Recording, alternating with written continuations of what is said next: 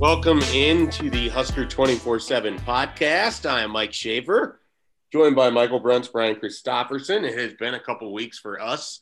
I was basically unable to do a podcast most of last week. Uh, you still might hear some coughing fits. I'll do my best to try to mute my microphone when that happens. But I'm going to let Michael Bruntz and Brian Christopherson do the bulk of the commentating today. Gentlemen, how does that sound to you? Sounds like a tall task, but yeah. Was it was it bron- I'm a tall guy. Did you have bronchitis? Was that what the deal was? Apparently. I mean, that's what I told the people at the uh, at the the clinic that I stopped by, and they didn't doubt it.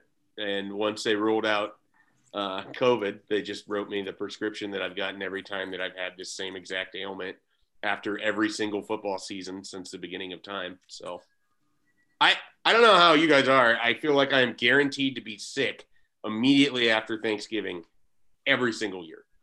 It's the the Mike Riley cold. Yeah, that's what well, you get.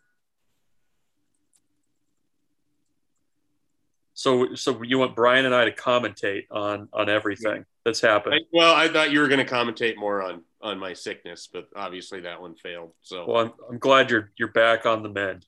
That's that's my commentary. All right.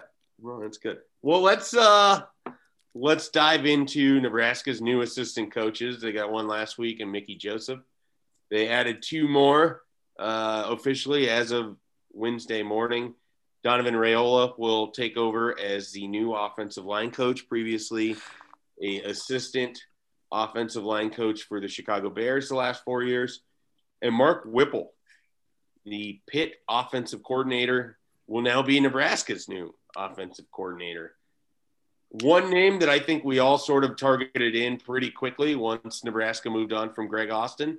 Another name that, quite frankly, wasn't on my radar until much more recently in Whipple. Uh, I don't know which one of you wants to start or where you want to start, but uh, I guess commentate. Yeah, I'm with you, Schaefer. I I always thought he was like a guy that you th- threw on the list. You know, when you kind of put through your blindfold darts up about who could be the OC. I thought he was like maybe the fifth or sixth guy that you would throw in the list. And then it was, eh, it was probably over the weekend, right after they won the ACC title game, which it became clear that he was within the top three. Um, it felt like Graham Harrell was right up there uh, coming out of USC. Obviously, Harrell's probably got some options. I haven't seen what's happened with him in the last 12 hours or if anything's happened. Uh, but you know, Whipple's a guy who uh, the one thing you'd say about him is he's got an extensive resume that is well traveled in both college football and pro circles. Uh, he was actually the QB's coach for Roethlisberger uh, back in Bill Cowher's Super Bowl Steelers team. You remember that game? They won. I think they beat the Seahawks like twenty-one to ten in one of the. It was an ugly Super Bowl. I don't want to knock Mark Whipple's Super Bowl win, but you remember that one? Oh, I remember. there was like I a trick forget play. it, but yeah, I remember. They ran a trick play with Hines Ward, I think. Um, Is that going to be one of your leading questions to Whipple during, you know, access? Do you feel like you really earned a Super Bowl that year?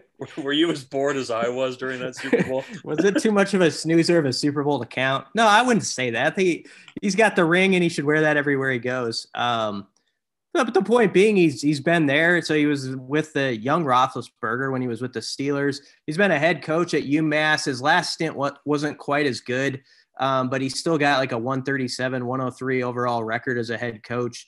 Uh, so if if Scott Frost was looking for somebody, which he said he was a few weeks ago, where hey, I can trust that I can hand this over to somebody who's sort of an authority figure and he's going to run the really run the show on offense and maybe bring some different pass concepts, pass offense concepts uh, to blend with what Frost feels good about with it with his run knowledge. Um, I I can see it, and he he brings an experienced voice. Uh, he's 64 years old. 64 is a new 54, I think, in coaching now. Remember when Mike Riley was hired? Everybody was really like, it was like a thing like about his age and stuff, and now people are past that with Nick Saban still rolling at 70 and all this stuff. So um, I I don't know. I'm not going to go jump jump up and down about the hire, but I I I I'm also going to trust um, that Scott Frost and those involved know everything that's riding on this, and they probably thought about it from about every angle in figuring out who fits and why he fits. And I really can't wait to ask ask some questions about about why he sees it fitting into the, his puzzle.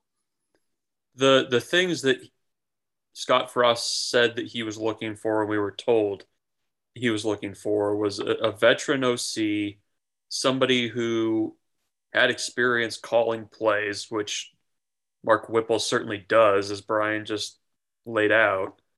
Um, you know, at Pitt, he was essentially like the offensive head coach because he was paired there with Pat Narduzzi, who is, you know, a defensive minded head coach. So he basically ran that side of the ball. What what that potentially does for you know Nebraska is if Scott Frost wants to take on more of a CEO walkabout type head coach role and not have his head buried in a play sheet, this would seem to lead to that conclusion. We'll see how much Scott Frost is able to actually go hands off with the offense and the play calling in a make or break year for him. Um, but you know, I, I, what I'm intrigued to see now, now that we have a name and, and somebody in that chair, is who's the quarterback? Because that's the next question around Mark Whipple. Is is you know he was pursuing graduate transfer, or not just transfer quarterbacks at Pitt right down to the last day before he was hired at Nebraska. We know that that's a direction that Nebraska is going to have to go. So, is there somebody that he can bring along, or you know what what kind of clay is he going to get to work with and what is a very i mean it's a, it's a sped up time frame let's be honest i mean this is a make or break season you are going to have this kind of hybrid whatever offense that uh, nebraska is going to run and you have to install that and recruit guys and get ready to go for the spring so there's a lot of work to be done i think that this that the higher profile is what nebraska was looking for and i think that's I think that's a good thing. Um, you know, I, I I'm eager to see kind of how the the rest of the staff fits out around him because there's still a lot of questions there as we sit here on Wednesday afternoon, which we can get into too. What about uh, Donovan Raiola? Uh, this is a guy that he, I think, has been an assistant offensive line coach for the Bears for four seasons now. He is a name that we know because of his brother uh, Dominic, and then arguably because of his nephew, Dylan, the 2024 quarterback. Uh, this is, I would have said, your two biggest hires were your offensive coordinator and your offensive line coach. And we just got done talking about Mark Whipple. The offensive line coach, Nebraska, in a make or break kind of season, is turning things over to a guy who has never been a offensive line coach anywhere near this level. Um, you know, so I, I'm really curious what you guys make of that decision. Am I overthinking it? Is it partly that you can do this when you have Frank Verducci uh, more than likely still going to be part of your your operation involved with working with some of those offensive linemen as well? I mean, where where do you guys come in on the on the Donovan Raiola thing? It's a I, I agree. It's I mean it's a bold move to hire someone who's never really been the full time O line coach anywhere. Now the thing we don't know is behind the scenes doing those interviews. You know, sometimes you're just in a room with somebody and you're like, yes, this guy this guy sees it. He's hungry. He's got that. Um, he's sort of got that eagerness to uh, that he's going to succeed and he's got ideas that I think are going to work. And so I, I mean, I sometimes I maybe give too much of the benefit of the doubt, but I do go back to what I said previously about there's so much riding on it. I have to think um, there were some pretty involved conversations that were had that where he really impressed impressed them, and it's much more than just him having the name Raiola. Now the thing about him is, even though he hasn't been the main guy for the Bears, he's been their assistant guy, and he's basically had two mentors who are veteran, veteran coaches, like O line coaches in the league. Um, and uh, Juan Castillo, I think, is the Bears O line coach now. Um, and he was a grad assistant at Notre Dame too. Raiola was in 2015 and 16. So, um, you know, he's been around some good coaching. Uh, but yeah, I mean, they, they also interviewed Jeff Quinn, uh, is what we know, uh, who was the Notre Dame O line coach. But, you know, I don't know if it was a, a deal where Raiola just impressed their socks off and they're like, he's the guy. Uh, we love his energy and we you know even though he hasn't proven it yet we we believe he's going to. Or also if you wonder if Jeff Quinn also had options too you have to at least consider that because he's a guy who I assume has some. The the thing I kind of come back to is this this hire as Schaefer said is is critical for getting this right. And you know Dominic has or Donovan Raiola has not had to. I'm going to do that a bunch of times, by the way. Um, you know, Raiola has not had to, you know, recruit. Um, he's not been a, a full time O line coach at, at, a in a situation like this before.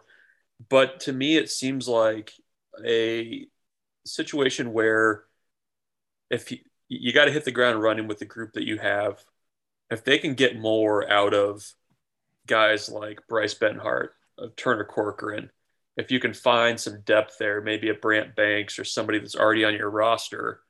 Um, in addition to, I, I think they're going to have to go into the portal and, and find some lineman options. But it seems to me that what you're looking for from that hire is somebody that can really kind of get things, get those guys excited and, and get more out of that talent than what they have. Because it just, the last couple of years, it's felt like, you know, Nebraska's brought in some talented offensive line recruits, but it's very much hit a point where guys have, feel like they've kind of plateaued a little bit in their development. And, you know, maybe they feel like Raiola is the guy to, to make that, help them mm-hmm. make that next step. He's obviously a fiery, passionate guy, um, which I, I think helps. That was kind of the, the one thing that, you know, Scott Frost talked a lot about this year was they needed more anger and, and, and guys firing off the ball. So, you know, I, that to me seems like maybe it would be a jolt of energy for a group that, you know, was, was starting to feel a, a little bit stale um, after four years. So uh, it's a risk for sure bringing in somebody with a, a resume like that, but but maybe it's a an opportunity to kind of give that group a shot in the arm a little bit too. I was thinking about the uh, the great journalism movie All the President's Men uh, when uh, I saw Raiola's name the first time and you know when that Ben Bradlee wants to take uh, Woodward and Bernstein off the story, he wants to put like a more experienced one, and and the and the one editor argues for Woodward and Bernstein, and he says they're hungry, Ben. Don't you remember remember when you were hungry? So maybe there's some some of that in Donovan Raiola. I will say, uh, as far as O line coaches that we've covered at Nebraska before, John Garrison is a guy who in the Pelini era, if people remember, was basically an intern making thirty to forty thousand dollars or something, and Pelini upgraded him. Uh, he shared some duties with Barney Cotton for a while, but he became the O line coach. And honest to goodness, as I think back of O line coaches or O lines that actually like had some games where they grinded out people in the fourth quarter and and you know where they had some drives where they ran the ball nine ten times and had success. I think of some of garrison's lines and he's gone on to be a good a good coach. So there are cases where a young guy who hasn't done it yet it doesn't mean he can't. I just want to throw out that jason robards was terrific in the the role of ben bradlee in that uh in that movie you know. He was. You know the scene i'm talking about though right yeah, I'm I'm among fellow journalism dorks. I feel like I should be safe in in being. Is that to- is that why you were smirking when I was talking? You you kind of had this look on your face, like either like something I said was stupidly funny.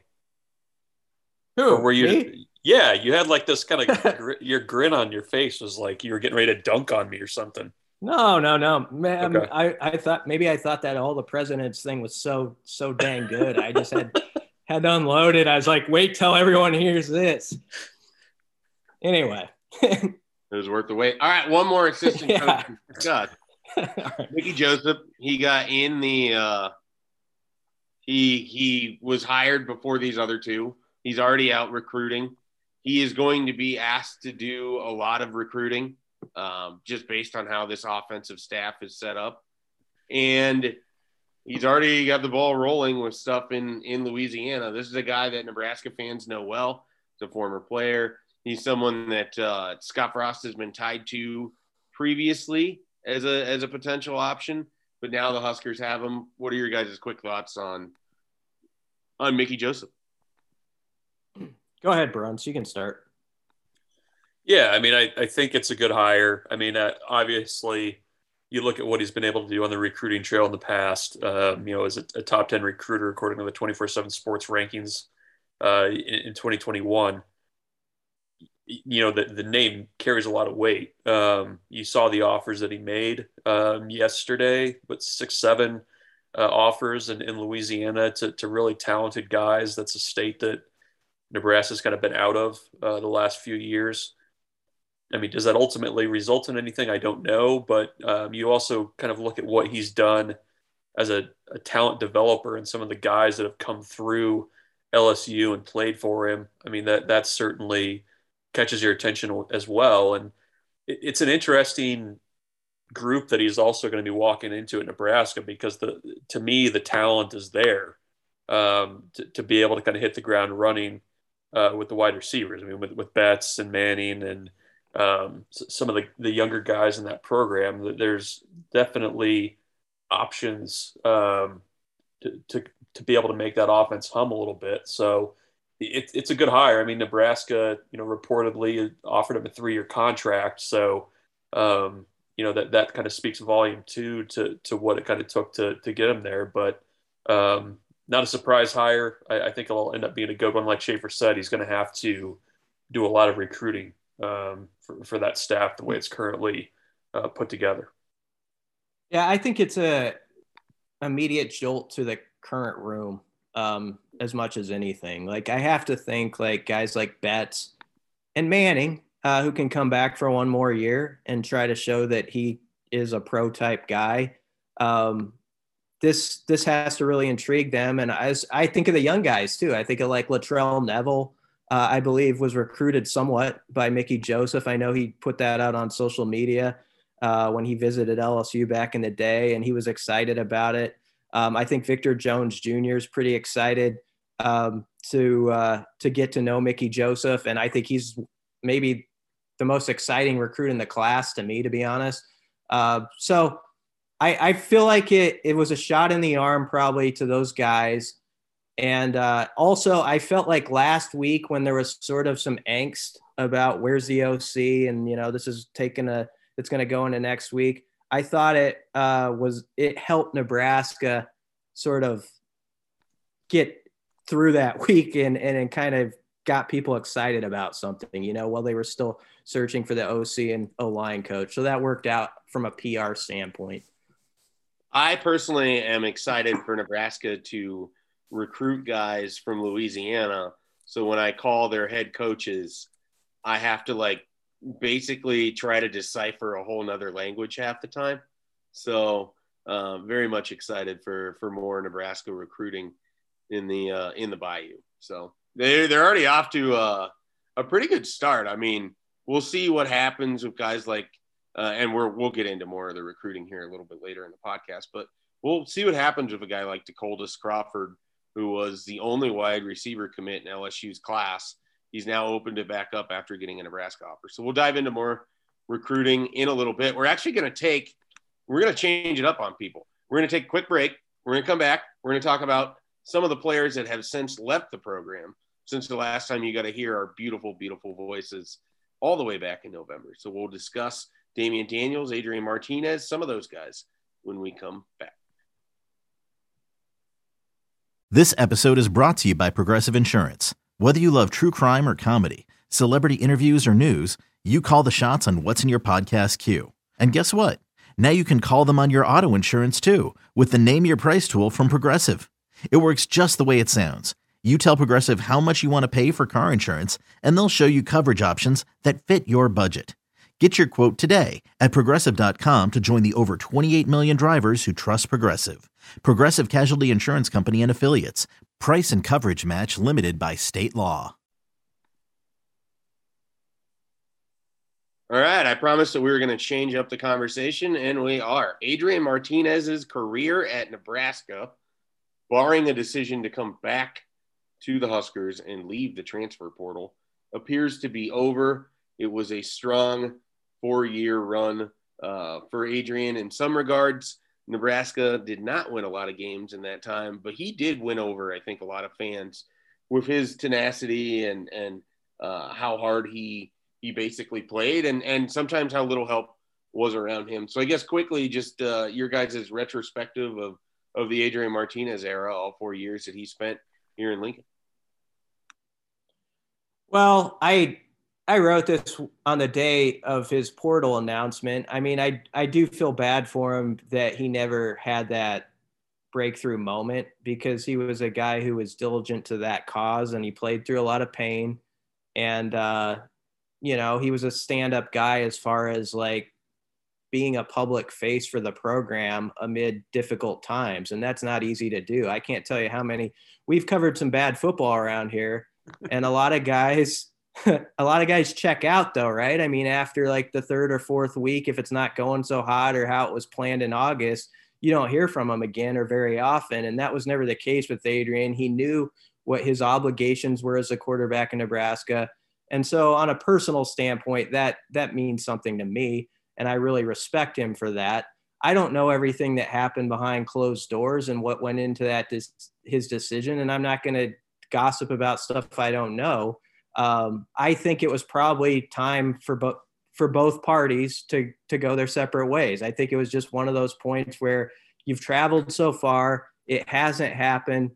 Frost really, I think it's important that if they're going to have success, I, I kind of want to see them do it with somebody else anyway, because they're going to have to prove that they can win with somebody that's not Adrian, because he was only going to be here for one more year, uh, regardless. And so I don't know. I, I, I kind of think it's the best for both. Uh, now that it's all said and done, it sounds like Adrian's going to go to maybe K State or Cal. I know he has a girlfriend at K State, and I only bring that up because he they have brought that up. Otherwise, I wouldn't.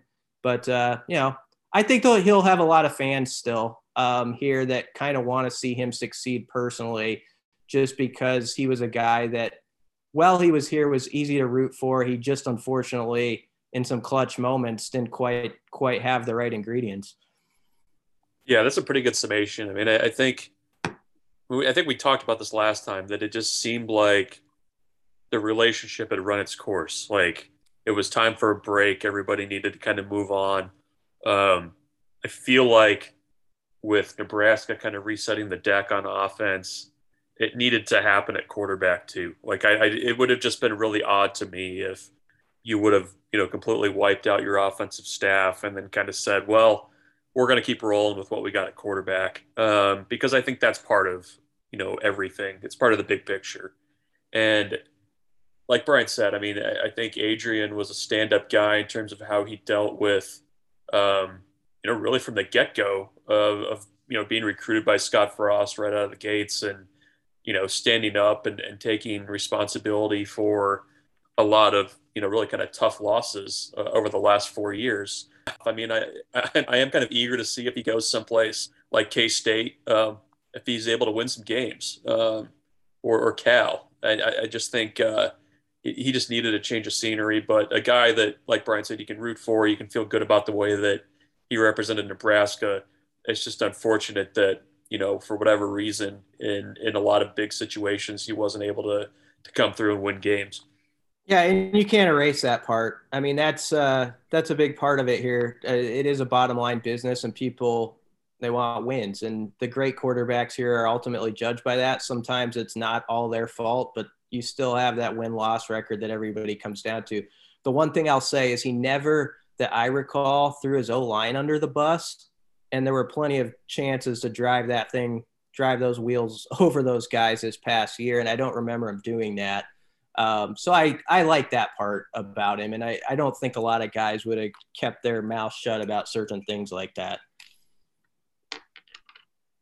Yeah, I, I think you you can definitely respect the way that Adrian went about things here. And um, you know, I there's no doubt that he's tough and that he he gave it what he could. And I just feel like the simplest way for me to say it is that Adrian Martinez didn't fail Nebraska. Nebraska probably failed Adrian Martinez. He probably deserved a little bit more around him, and they asked him to do a lot, and he gave a lot uh, in terms of physically his body. So uh, I I am really fascinated where he's going to end up and and how he plays and and all of those things. And so uh, I wish him nothing nothing but the best going forward. I would put so Adrian would be the biggest loss that Nebraska has suffered. I would put Damion Daniels right there behind him. Um, Nebraska's nose tackle. Moving on to the NFL, uh, Damion has been a big part of what Nebraska has done the, the last two years as they've attempted to slow down teams' rushing attacks.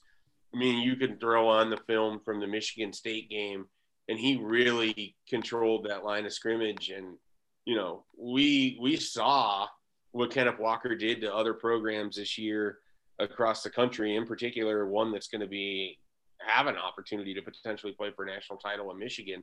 And he couldn't really get anything going against Nebraska. And, and a large part of that was Damion Daniels opening up things where the linebackers are going and doing it himself. And so Damion is going to be a, a big loss. He's a big part of that room in other ways, too. I mean, one, he's got a big personality. And two, I think you talk to guys like Casey Rogers and and some others. And I, I remember in this in a couple instances with Rogers, he talked a lot about the leadership void that Nebraska is going to have, you know, on that defensive line, and, and guys like him and Ty Robinson have to take that on because, you know, Ben Stille's gone, Deontre Thomas, I believe, is gone, and and now Damion Daniels is gone, and that's it's a lot of experience. That's a lot of guys that have have been through uh, some different things, and it's going to be a very different look for Nebraska up front in some regards, and and they're going to need players like Rogers and Robinson to, to fill in in leadership roles. And so um, I don't know how much more you guys have to to add on Damion Daniels, but I, I, do think that this is a pretty substantial loss. And as I look at that roster, I, I think Nebraska has to go out and find, and they're trying. They, they have to go out and find another space eater to put in the middle of the defensive line. Yeah, not surprised he left. I mean, he he'd been here five years, and I know there's some smart football people say he could have stood one more season to help his draft stock, but we'll see. I mean, I remember some people kind of scoffed at, and I know he didn't have a long NFL career, but remember when Vincent Valentine came out, and he actually came out early, early, not as after five years, and he ended up getting picked in the third round. And I know he didn't have the longest career, but he he, he got where he wanted draft wise, pretty much. So. Uh, I don't know. Da- Damion might go a little higher than some people think because uh, I, I think he had a really good season and I think he's so valuable he's a valuable type of commodity at the next level. So I, I could see him having some success and uh, having a career for a while. trying to think, Austin Allen also was one of the the the announced decisions. Um, I think uh, you know most people would say the, the correct one for him based on the season that he had. I don't really know what else he would need to prove coming back uh, next season. Um, but you know, the, the other one that's kind of still floating out there, uh, and especially in light of today's news with the Raiola hiring, is curious to see what you know Cam Jurgens is going to ultimately decide to do. Um, I would probably lean towards him leaning towards going, but um, I do wonder if if having somebody from the NFL ranks now as his position coach, somebody that, that's very familiar with the center spot, would at least give him a bit of pause uh, about what he's doing next. Because that's another big I, I almost got to think of like you know center nose tackle those it's like a, having a good catcher and a shortstop on a baseball team. Yeah it would be a substantial blow um, to nebraska if, if you really you know have to replace both damion daniels and cam jurgens. I mean two guys right in the middle of, of the trenches for you. And and really i mean probably your two best players i think in the trenches. So uh, the Cam Jurgens one is, is fascinating because I'm generally, and I, I, I'm generally someone who feels like guys should go early when they have that opportunity. Um, you know, it, it's just, if you're ready to go, go. With Jurgens, maybe even more than Daniels or anybody else, I just feel like he needs another year of showing that the snap issues are behind him more than than anything else. And and here's the thing, I mean, guys get drafted as centers in the NFL and they end up as guards. I mean, ask ask BC about Pat Elflein. the great Ohio State center who might be one of the worst guards in Minnesota Vikings history. So, you know, it's not unusual that guys get moved around. And so maybe snapping won't be part of his future. But if his value is tied to playing center, I would think teams would have some real concerns about his ability to snap and snap accurately. And with only one real year of doing it without issue, that would that would stand out to me personally. But you know, from a physical standpoint, I, I think Cam Jurgens could absolutely play in the NFL next year. The thing he knows that's in his back pocket too is if he tests, you know, like he goes to the combine, he'll be a freak. Like at as far as like O line testing. I mean, think about some of the numbers he put up last winter here. So he knows that those things are going to pop, and that'll help him. But yeah, Donovan Raiola, that'd be. I mean, I would have. Been, I'd be on the phone with him today you know, I'd be like, let's get together immediately. That's that would be, that's like his first big recruit to me, because uh, they they need that anchor to really build around and and give him a shot next year. So it, that that's going to be the first one of the big challenge. I don't know. Maybe Cam's got his mind made up, but I, I would if he did, I would I'd definitely be working on changing it right away.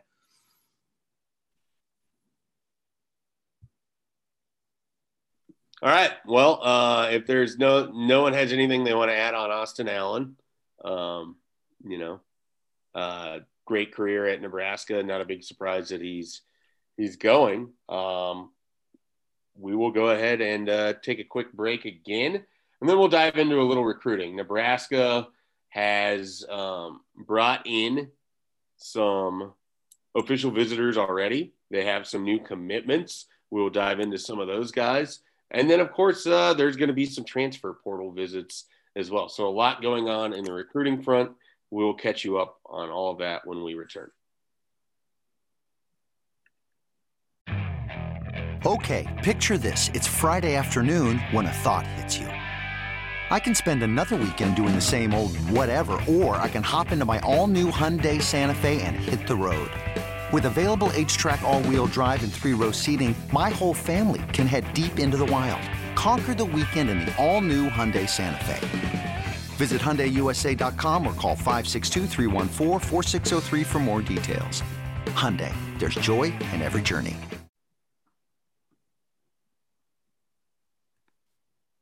All right, so recruiting. Nebraska has picked up two commitments in the last week or so. Brody Tagaloa, a defensive line target for the Huskers. He is listed, I think, as a tight end on our site on 24 7 Sports. Some teams were looking at him for that. Nebraska likes him as a defensive end, uh, six foot four, 260 pounds. Goes to a really good high school in San Francisco or in the Bay Area uh, in De La Salle. Uh, he has had a very unusual career in that he has not played a lot of football. His freshman year was wiped out. He did not play. His sophomore year, he played his entire year. His junior year was canceled because of COVID. And his senior year, he got hurt very early and has not played a lot this year either. So he's kind of a guy that, for me, is really intriguing because he is a um, he is a lineman that um, Tony Tuioti will just get to mold a little bit. I mean, he doesn't have a lot of experience. He doesn't have a lot of bad habits that have to be coached out. He's just a guy that Tuioti will get to get to work with, get to mold, get to try to make better. Um, and is someone that they clearly targeted, you know, all the way back into the spring. They were one of the first offers for Tagaloa. They have kept on him. They built that relationship, and it culminated in a visit and a commitment, Brian. And and I think that uh, he is a guy that is, um, you know, he's the first defensive lineman in this class but he's someone down the line that I think could be pretty interesting if it if he's able to stay healthy and it clicks for him. The other commitment, Malcolm Hartzog, comes from Mississippi. I talked to I talked to his coach Lance Mancuso earlier this week, and he thinks Malcolm is a tremendous athlete, one of the best athletes that he's had come through there. And that's saying quite a bit because he's also coached three guys that are now NFL defensive backs. So Lance Mancuso knows a little bit about football. I think he's also won seven straight state titles for Jefferson Davis. So um, they're doing something right over there. Malcolm Hartzog was a big part of that. He played running back for him, defensive back. He played on every special teams unit he, he possibly could, returned kicks. He played in coverage units. I mean, he's just a guy that it was hard to get off the football field. And I don't know that he's going to come in and be a, a great corner or a great safety or a great defensive back. But I think Nebraska looked at a guy like this and just saw him as someone who could really help with special teams, who could be a good defensive back once he gets an opportunity to work with Travis Fisher and, and get a little bit of time to develop. He's not the biggest guy. And you look at a lot of what Nebraska's recruited with defensive backs, they like longer, they like a little bit bigger. But if his athleticism jumps off the page in the way that Lance Mancuso says, and as productive as he was in high school, this could be one of those guys that Nebraska gets as sort of a end of their class addition that could pay off to be a really good player. I mean, I'm not saying that he's going to be the same guy, but a lot of how Lance Mancuso talked is how Cam Taylor Britt's coach talked about him. And he was someone they added in January as a guy who'd never played defensive back before. And so sometimes you just take high, uh, you know, high intangible guys that are good athletes and you, you kind of hope that it works for the best. And I think that's what that is with Malcolm Hartzog. So uh, I don't know if you guys have thoughts on either of those two. Those are Nebraska's most recent commitments, but I will open up the floor and uh, it is yours. I have a thought on Hartzog. You know, when I read your story talking to the coach, the past Husker story you made me think about was actually Alfonso Dennard, uh, who came from a small town in Georgia and um, really was sort of a word of mouth guy that, that Nebraska picked up on, who was just a great athlete, sort of like as you described him. Who I remember that was the thing with Dennard is he could do this, that, this, and that, and all these things. It was like, how's he going to fit? I don't know. He's just a good football player. That's one of the best athletes I've seen around, and that's sort of how uh, this this prospect has been described. So when I was reading that story, it gave me a little flashback to that. So obviously, I'm not saying he's going to have the same career, but you would you would take something like that uh, any day of the week. Yeah, the the thing that caught my attention more so than um, you know anything was the the the return numbers that he had. Um, was it 11 total touchdowns between punts and kick returns? Like that that to me um, at least seems like a guy who's comfortable doing it. And kind of going back to what Brian said about how we've watched bad football through the years we've also seen guys that have really struggled with decision making on kicks and punt returns. And somebody with that kind of comfortability, a, a kind of just the feel for it, I think that that, that matters. And, you know, JD Spielman had it. Um, you know, when, when you saw him return a kick, you're just like, okay, this guy gets it. Like you, you don't have to coach him on it. Same thing with Pierson-El.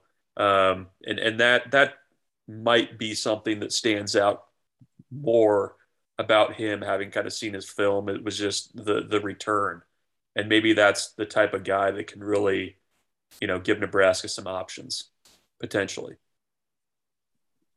The Huskers have also been pretty active just in terms of recruiting in general. I mean, they're trying to to round out as many guys in the early signing period as they can, and then of course add from the transfer portal, in which they had Ryan Stapp in the Abilene Christian defensive back. I thought that was kind of interesting um, because it, it just feels like Nebraska is going to end up with like seven defensive backs in this class.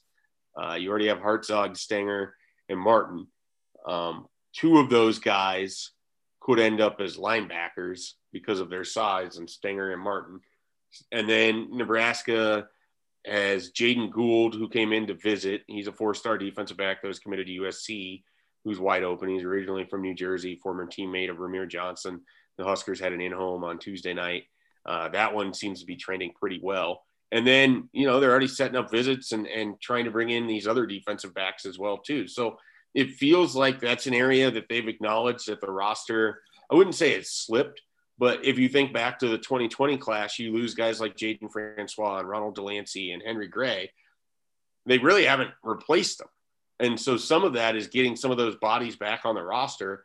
And a, a guy like Ryan Stapp, who would have multiple years of eligibility for you and has started as a corner, and yes, it was at Abilene Christian, but it gives you experience and it might even allow you to move somebody around in your own room right now. Like you have Quinton Newsome, he's going to be your left corner or right corner, you know, whatever. That's locked in.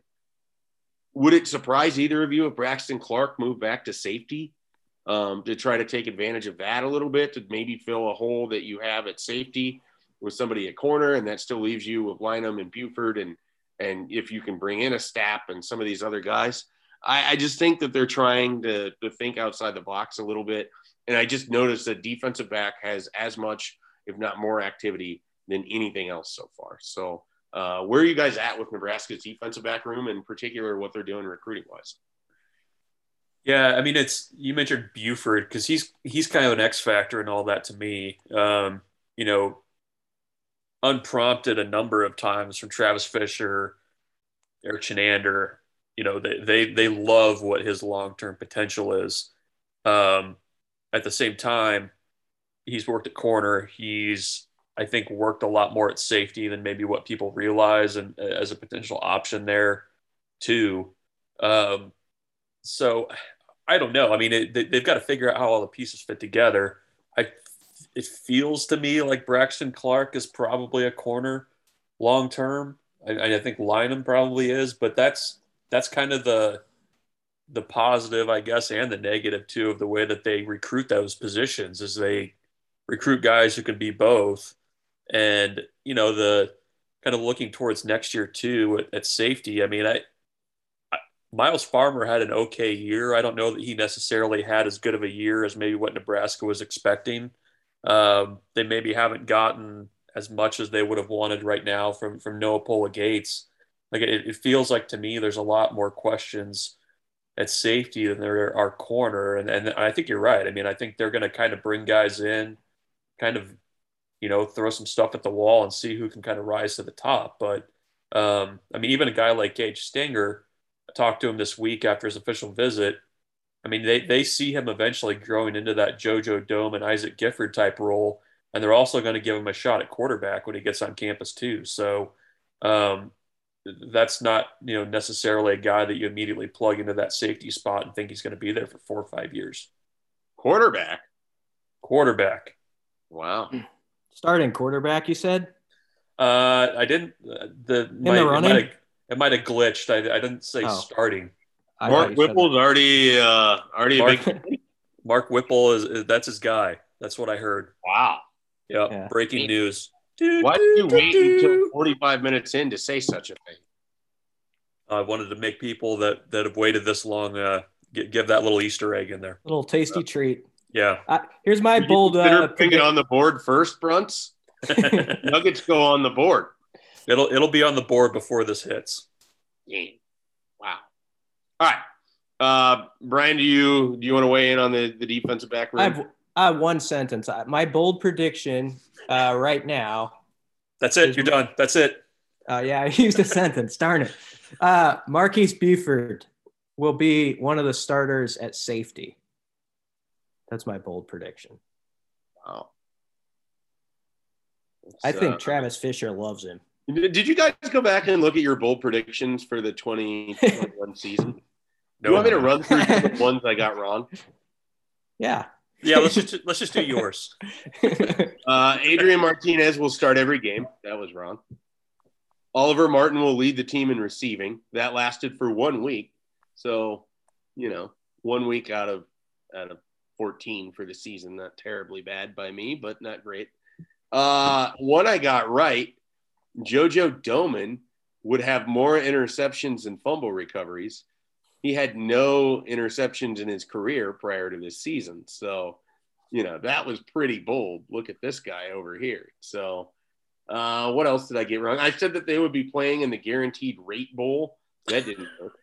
Um, Minnesota's there, right? That's where they're headed. yeah, that's where that's where the Gophers are going. Um, I think those are the notable ones. There's a there's a whole article I could go back through and and really look at it. I think I might have had something in there about the offensive line having a couple guys on an all Big Ten team. I don't know. Whatever. We'll, uh, I was struck What? by how when you talked about Austin Allen earlier and you gave us the floor, I was waiting for Bruntz to kind of give a, a poem about Austin Bruntz is Allen. 'cause every, every yeah, it's like you're dead to me, We're buddy. done. You're gone. We've moved Pride of on. Aurora, you're out of here. Move Yeah. on. Let's tore down the Austin Allen poster. and he put up a uh, Thomas Fidone poster, a Chancellor Brewington, and even a Travis Vokolek. So he's done with Austin Allen. Yeah, this this is a this is a Thomas Fidone prediction account only now.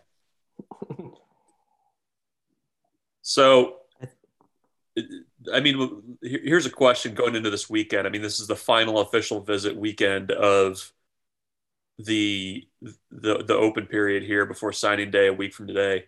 I mean, what what what level of busyness are you expecting for this weekend? Just as a, a preview with guys still very much scheduling official visits and everything else that comes with the the, the portal recruiting as well. Yeah, I, I think Nebraska is going to be pretty busy this weekend. I mean, we know we know of a couple visits that are already slated right now, including a few portal visitors. I expect that they'll have uh, some more high school guys on campus. What I'm really interested to find out um, what I what I want to know is will they be able to get any of these Louisiana guys in right before the early signing period? Because if you get, you know, Decoldest Crawford in right before the signing period, in theory, if he's ready to go, you got the last shot at him. You already have a coach that he likes, and then he could go ahead and sign on on Wednesday. I mean, this is such a big weekend for stuff like that. Um, that I, I'm really curious, like who pops up on the on the radar specifically for this weekend. I have also heard, and I don't know whether it's going to play out this way or not.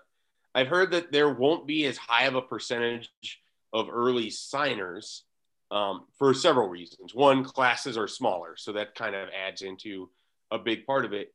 Two, with all of the coaching um, uncertainty of the last two weeks, a lot of guys don't know if they're actually going to get the paperwork from where they're committed to.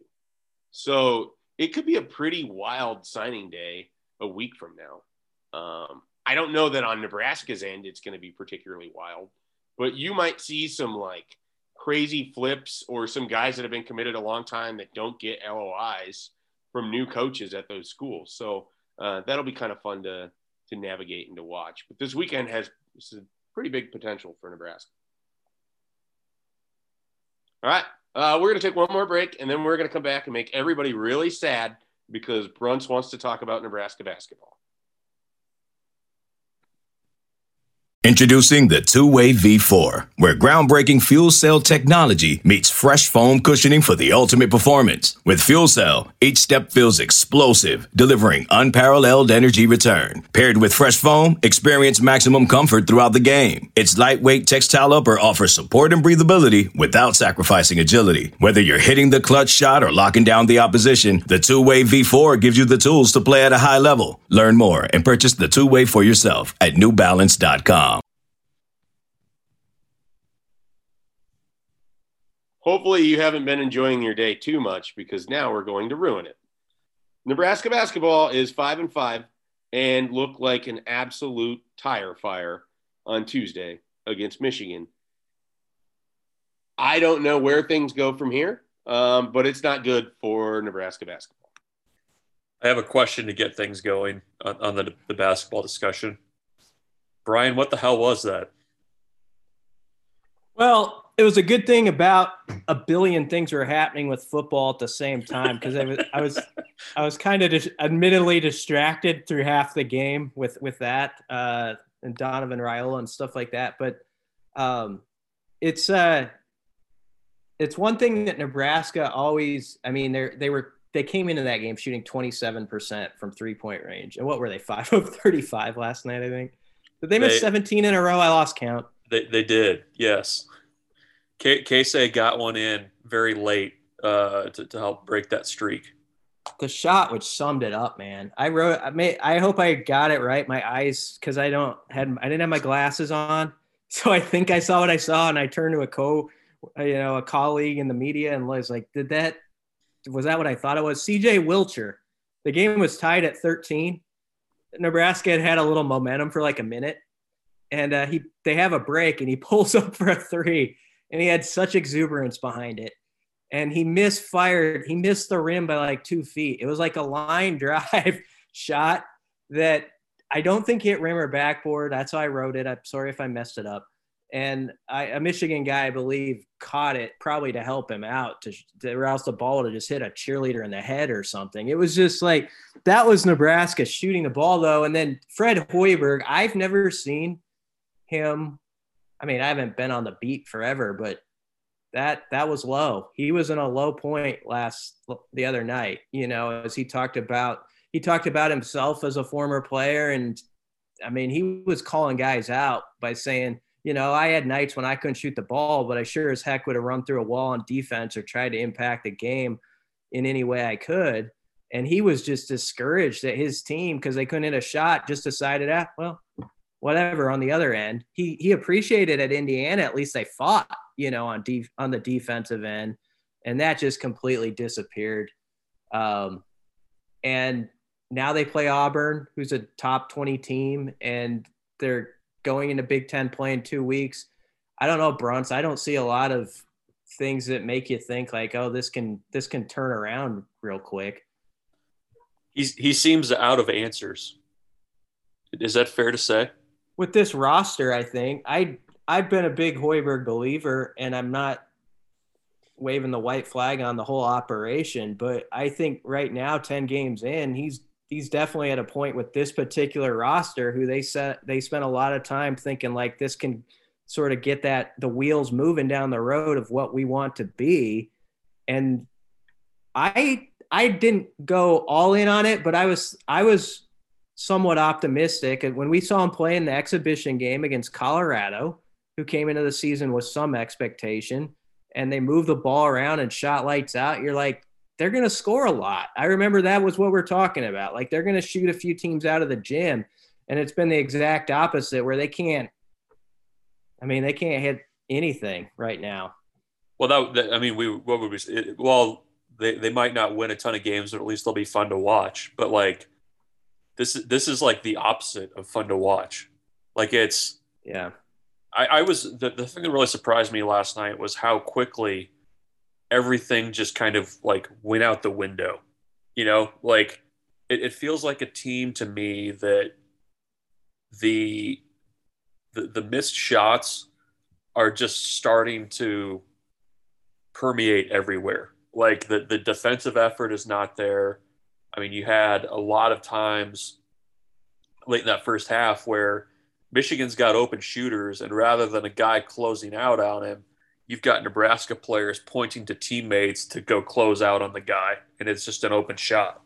Um, you know, you, you you know that you're going to get beat on the boards most nights in, in the Big Ten, uh, just based on how your roster is constructed right now. But you know, you, you have to make shots, you have to get out in transition, and, and you have to do the small things to you know stay competitive. And it just looked like a team last night that – didn't like playing together. Nobody was, you know, the Wilhelm was playing pretty hard. I know Fred kind of highlighted him uh, during post game. He gets hurt. Um, you know, we're still trying to figure out what what his long term situation is, but you know, it, it feels like a team that really is lacking the personality of a guy like Trey McGowens. Like they don't have that guy on the floor right now, and it just feels like a lot of you know, when, when they're on the floor, it feels like five guys who are all running different offenses and playing knee ball, and that's that's not going to work. Yeah, and sort of very much like Husker football, actually, when you think about it, they've blown their opportunities in a couple of games where, had they won those games, um, maybe last night happens and people are like, well, that was a bad night at the you know opera but you can you can come back from that. If you win that nc state game for example if you don't lose western illinois right off the bat to start this season you know people would be sitting here like oh they're seven and three. Okay. You know whatever. I mean the, the you're michigan some maybe they're going to turn it on and be a sweet 16 type of team you know they could um, but let's get something straight michigan did not roll into pba just like as some well-oiled machine. I mean, they were a five and three team that Juwan Howard's trying to kind of figure that out. And also like Nebraska football has done for teams, here you go. Here's a booster seat for the for the opposition in the league. You know, And that's been one of the biggest problems for Husker sports. It's not just their own lack of success. You think about how they've they've propped up other programs and sort of uh, given them some momentum. It, that that's also part of the discouragement, I think, to the fan base. Yeah, the, I mean the the thing that Fred mentioned last night, you know, about maybe they're just going to play. They, they need to find guys and play guys who can give effort, play with passion, that kind of thing. I, I don't know what combination of guys is going to result in that. You know what I mean? Like you saw against Creighton that they got the bounce from, from Kobe Webster getting in there and, and, and, you know, playing relatively well. I, I, I just don't know what, what that button is right now to where you're going to go and just stand toe to toe with, you know, a, a, team like, like Auburn. Like it seems like a team yeah. that's tired and and has not gotten over that that NC State loss. Like that one felt particularly deflating given how that played out. It was deflating because it took a lot of energy out of them and there were like three or four instances in that game where you felt like they're going to win this thing. And honestly, if I, know you don't want to throw it all on officiating, but there there was a call there in the last second, which they probably win the game if you make a just decent call as a referee on, you know. So this is all foul. Teddy Valentine's fault. Yeah, Teddy Valentine. Fred Hoiberg should write a strongly worded letter to to Teddy Valentine. But um, you're right, though. I don't know that because he's already tried different combinations. You know, the only thing I could throw out there, and this is not going to like solve it all. I'm not saying this, but if you want to send a message and just be like, I got to completely change lanes here. You play a guy, I guess, like Quaran McPherson or somebody who I do know is a defensive guy who they were going to redshirt. And I think they were pretty strong in that belief even as a week ago. I'm just throwing it out there. If, if you're like, I don't like what this roster's doing, I don't like how these guys, here's a guy you've seen the footage of this guy. I mean, McPherson, like, even though he's not playing like at NC State, he's like all over the place, like picking guys up off the floor in the huddles. And he's been one of those guys behind the scene, and he's a guy who cares. And I'm not saying the others don't, but um, I I think he's a guy that, like Breidenbach, Hoiberg sees something in as far as just like doing intangible stuff, and like you could build something with that. And so I'm not suggesting they're going to play him, but if you're going to like, what can we do? I would have to consider something like that. Well, he's a guy too that I don't know how keen he was to redshirt, anyways. So you know maybe that's an option. Um, but yeah, I mean it, it's th- things things kind of felt like they were teetering before last night's game, and last night they teetered in a, in a very very bad way. I mean, yeah, that mm-hmm. place cleared out by the midpoint in the second half, and uh, that that's that's tough. I, I think, and then and that kind of gets your attention a little bit if you're Trev Alberts or certainly Fred Hoiberg too. I mean, that that's that's this has to be killing him, given how much success he's had at other stops. It has to be pretty discouraging for Doc Sadler too, who, I mean, you remember when he was a head coach here the one thing you'd say about his teams was they they scrapped like heck defensively, you know, and that they, they were one of those squads where they were going to make you earn it. And, you know, that was the complete opposite of that last night. And that when I mentioned like a McPherson or some idea like that, that's not like, oh, that's going to solve everything. You got your offense, you know, I, I'm just saying he needs to find a formula of guys that go, almost at this point that are like those old doc teams in a way where it's like we're gonna we, we might not win but we're gonna make you wrestle for it you know? We're gonna scrap and we're gonna be on the floor and stuff like that. And they're not they're not that kind of team right now. And it's it's really it is discouraging to watch. All right uh i I had to take a phone call, so I missed all of that. Um, I'm it sure was re- it was really man. We we got Nebraska basketball so solved. Okay, said, well that's great. I will listen to the podcast and catch all of it that way. You don't have to tell me anything that you said, um, and we can go about it. We can go about it that way. Any any final thoughts here? This is our longest podcast in a long time for us. Yeah, that's okay. We we needed No, we that's needed, good. There's a lot of ground to cover. we needed to make up a little bit after uh, after sitting out last week, but we're we're back at it. We're we're ready to go. Th- th- th- This is there's no off season. All right, BC, anything? Nope. I uh I, I just want you to get on this right away and listen to what we said about Husker basketball. I will Yeah. do that. I will. Uh, I will. Oh hell, I'll even transcribe it and see if we can make great content out of it. Yeah, too. that'd be a good idea. We were I was getting a little nervous watching you pace in the background there. It seemed like a pretty intense phone call. That's just how I talk on the phone. I can't. I can't sit still when I'm on the phone. Uh, I have to be moving around, and um, yeah, that's just how I am. So, uh, if you ever see a fat guy walking around Lincoln on his phone, it's probably me. Well, all right. I have nothing to say to that. we will. Uh, we'll be back next week. It is National Signing Day, the early signing period. We will dive into all of that. I'm sure we're going to have plenty of coverage on that on our website at Husker 24 7. Be sure to check out that.